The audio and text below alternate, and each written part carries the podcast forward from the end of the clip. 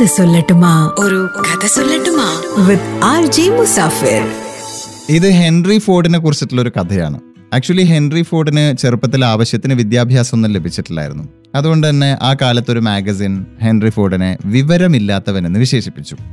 ഇത് ഹെൻറി ഫോർഡിന് ഇഷ്ടമായില്ല ഹെൻറി ഫോർഡ് കേസ് കൊടുത്തു. കേസ് കോടതിയിലെത്തി. ആൻഡ് ഹെൻറി ഫോർഡ് വിവരമില്ലാത്തവനാണെന്ന് തെളിയിക്കാൻ വേണ്ടിയിട്ട് എതിർഭാഗം വക്കീൽ ഒരുപാട് ജനറൽ നോളജ് ചോദ്യങ്ങൾ ഇങ്ങനെ ചോദിച്ചുകൊണ്ടിരുന്നു. ഒരു ചോദ്യത്തിന്റെ ഉത്തരം ഹെൻറി ഫോർഡിന് അറിയില്ല. ഹെൻറി ഫോർഡിന് ഉത്തരം മുട്ടി പക്ഷേ കോടതിയെ തന്നെ ഞെട്ടിച്ച ഹെൻറി ഫോർഡിന്റെ ഒരു മറുപടിയുണ്ട്. കോടതിയെ മൊത്തം ഞെട്ടിച്ചെങ്കിലും പക്ഷേ ആ മറുപടി വളരെ സിമ്പിളായിരുന്നു. ഹെൻറി ഫോർഡ് എന്താ പറഞ്ഞതെന്നറിയോ? നിങ്ങൾ ഈ ചോദിച്ച ചോദ്യങ്ങൾക്കെല്ലാം ഉത്തരം പറയാൻ പറ്റുന്ന പത്തോ പതിനഞ്ചോ ആൾക്കാർ എന്റെ മുന്നിൽ വന്ന് നിൽക്കും. ഞാൻ എന്റെ ഓഫീസ് ടേബിളിലുള്ള ബെല്ലൊന്ന് ഇങ്ങനെ അടിച്ചാൽ മതി. എനിക്ക് ആവശ്യമായ വിവരങ്ങളൊക്കെ തരാൻ വേണ്ടിയിട്ട് ഞാൻ ശമ്പളം കൊടുക്കുന്ന എന്റെ എംപ്ലോയീസ് എന്റെ മുന്നിൽ വന്നിങ്ങനെ നിൽക്കുമെങ്കിൽ പിന്നെ എന്തിനാണ് ഈ വിവരങ്ങളൊക്കെ ഞാൻ എന്റെ തലച്ചോറിൽ തന്നെ കുത്തി നിറക്കുന്നത് ഇതായിരുന്നു ഹെൻറി ഫോർഡിന്റെ ചോദ്യം. ആ ചോദ്യം ഒന്ന് നമ്മളോട് തന്നെ ചോദിച്ചു നോക്കിയേ. ലൈഫിൽ എന്തെങ്കിലുമൊക്കെ ആയിത്തീരണമെങ്കിൽ ഒരുപാട് അറിവ് വേണം. നമ്മുടെ തലച്ചോറിൽ ഇത്രയും വിവരങ്ങൾ കുത്തി നിറക്കണം എന്നൊക്കെ തെറ്റിദ്ധരിക്കുന്നവരല്ലേ നമ്മൾ.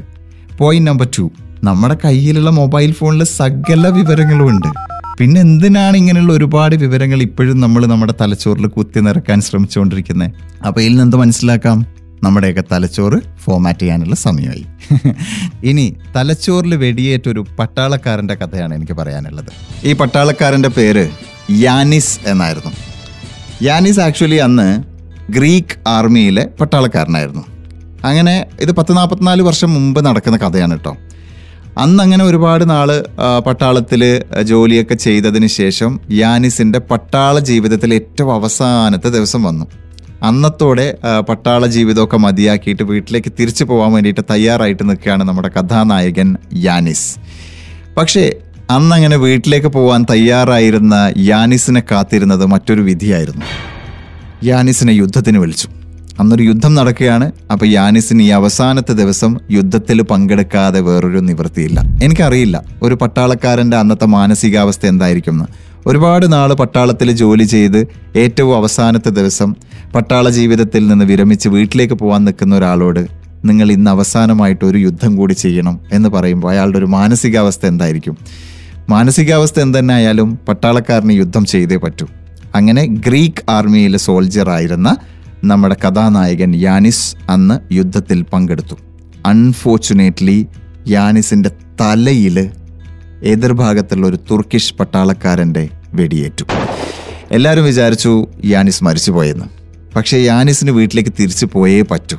കാരണം അവസാനത്തെ ദിവസമാണ് പട്ടാളത്തിൽ നിന്ന് വിരമിച്ച് വീട്ടിലേക്ക് പോകാൻ തയ്യാറായിട്ട് നിൽക്കുകയായിരുന്നു. അപ്പോഴാണ് ഇത് സംഭവിച്ചത്. യാനിസിനെ ഒരു ഹോസ്പിറ്റലിലേക്ക് കൊണ്ടുവന്നു. ഡോക്ടർമാരൊക്കെ നല്ല രീതിയിലുള്ള ചികിത്സ കൊടുക്കുന്നു.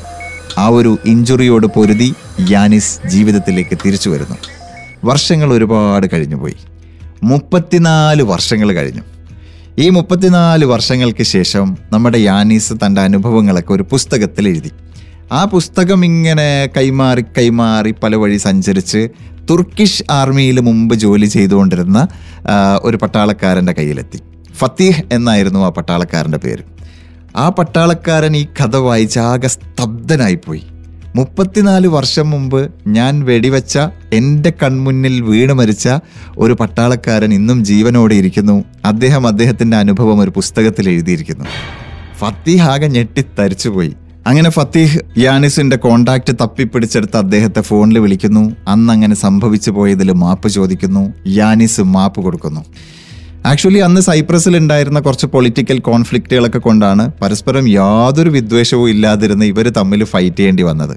എന്നാൽ ഇന്ന് ഇവർ രണ്ടുപേരും യാനിസും ഫത്തീഹും ലോക സമാധാനത്തിന് വേണ്ടിയിട്ട് ഫൈറ്റ് ചെയ്തുകൊണ്ടിരിക്കുകയാണ് ഏതൊരു യുദ്ധത്തിന്റെ കഥ എടുത്ത് നോക്കിക്കഴിഞ്ഞാലും അത് സന്തോഷത്തിൽ അവസാനിക്കുന്ന ഒരു കഥയായിരിക്കണം എന്നില്ല. പക്ഷെ യാനിസിന്റെയും ഫത്തീഹിന്റെയും കഥ അവസാനിക്കുന്നത് നല്ല സന്തോഷത്തിലാണ്. ഓക്കെ രണ്ട് പട്ടാളക്കാരുടെ റിയൽ ലൈഫ് സ്റ്റോറിയാണ് ഇപ്പൊ കേട്ട് കഴിഞ്ഞത്. ഇനി ഒരു കഥ കൂടി എനിക്ക് പറയാൻ ബാക്കിയുണ്ട്. രണ്ട് കുടങ്ങളുടെ കഥയാണത്. കുടം എന്ന് പറഞ്ഞാൽ നമ്മൾ സാധാരണ ഈ വെള്ളം നിറച്ച് കൊണ്ടുപോകാൻ വേണ്ടിയിട്ട് ഉപയോഗിക്കുന്ന പാത്രം ഉണ്ടല്ലോ കുടം. അതാണ് ഉദ്ദേശിക്കുന്നത് കേട്ടോ. ആൻഡ് ഈ രണ്ട് കുടങ്ങളും ഓൾവേസ് കണക്റ്റഡ് ആണ്. അതായത് ഒരു വടിയുണ്ട് ആ വടിയുടെ ഒരറ്റത്ത് ഒരു കുടത്തെ കെട്ടി തൂക്കിയിരിക്കുന്നു ആൻഡ് മറ്റൊരറ്റത്ത് ഈ രണ്ടാമത്തെ കുടത്തെ കെട്ടി തൂക്കിയിരിക്കുന്നു ആൻഡ് ഈ കുടങ്ങളുടെ യജമാന സ്ത്രീ എല്ലാ ദിവസവും രാവിലെ മലമുകളിലുള്ള തന്റെ വീട്ടിൽ നിന്ന് ഈ വടിയെടുത്ത് തോളിൽ വെച്ച് മലയിറങ്ങി വന്ന് പുഴയിലെത്തി. പുഴയിൽ നിന്ന് ഈ രണ്ട് കുടങ്ങളിലും വെള്ളം കോരി നിറച്ച് തിരിച്ച് മല കയറി വീട്ടിലേക്ക് പോകും. ഇതാണ് സംഗതി. പക്ഷേ ഇതിൽ ഒരു കുടത്തിന്റെ ബോഡിയിൽ ഒരു ചെറിയ ഓട്ടയുണ്ട്. അതുകൊണ്ട് എന്താ? എപ്പോൾ വെള്ളം നിറച്ച് മല കയറി പോകുമ്പോഴും ഈ ഓട്ടയിലൂടെ ഇങ്ങനെ വെള്ളം പുറത്തേക്ക് ഒഴുകിക്കൊണ്ടേയിരിക്കും. അതുകൊണ്ട് തന്നെ ഈ കുടം ഓൾവേസ് സെറ്റാണ് സാഡാണ്. അതുമാത്രമല്ല മറ്റേ കുടത്തോട് ഈ കുടം എപ്പോഴും പരിഭവം പറയും സങ്കടം പറയും. ഇത് എന്നെ കൊണ്ട് എന്റെ യജമാന സ്ത്രീക്ക് ഗുണമൊന്നും ഇല്ലല്ലോ വെള്ളമൊക്കെ പുറത്തേക്ക് ഒഴുകി പോകാണല്ലോ എന്നുള്ള സങ്കടമൊക്കെ എപ്പോഴും ഉണ്ട്. അങ്ങനെ ഇരിക്കും ഒരു ദിവസം യജമാന സ്ത്രീയോട് സംസാരിക്കാനുള്ള ഒരു അവസരം ഈ രണ്ട് കുടങ്ങൾക്കും കിട്ടിയപ്പോൾ എന്നെ കൊണ്ട് യാതൊരു ഉപയോഗവും ഇല്ലല്ലോ. എന്നിട്ടും എന്തുകൊണ്ടാണ് താങ്കൾ എന്നെ ഉപേക്ഷിക്കാത്തതെന്ന് ഈ കുടം യജമാന സ്ത്രീയോട് ചോദിച്ചു. അപ്പോൾ യജമാന സ്ത്രീ മറുപടി ഒന്നും തിരിച്ചു പറഞ്ഞില്ല. പകരം സാധാരണ വെള്ളം എടുത്ത് വരുന്ന വഴിയിലൂടെ നടന്നു കാണിച്ചു. അപ്പോഴാണ് ഈ ഓട്ട വീണ കുടം തന്റെ മഹത്വം മനസ്സിലാക്കുന്നത്. അവിടെ എന്താ കണ്ടേന്നറിയോ?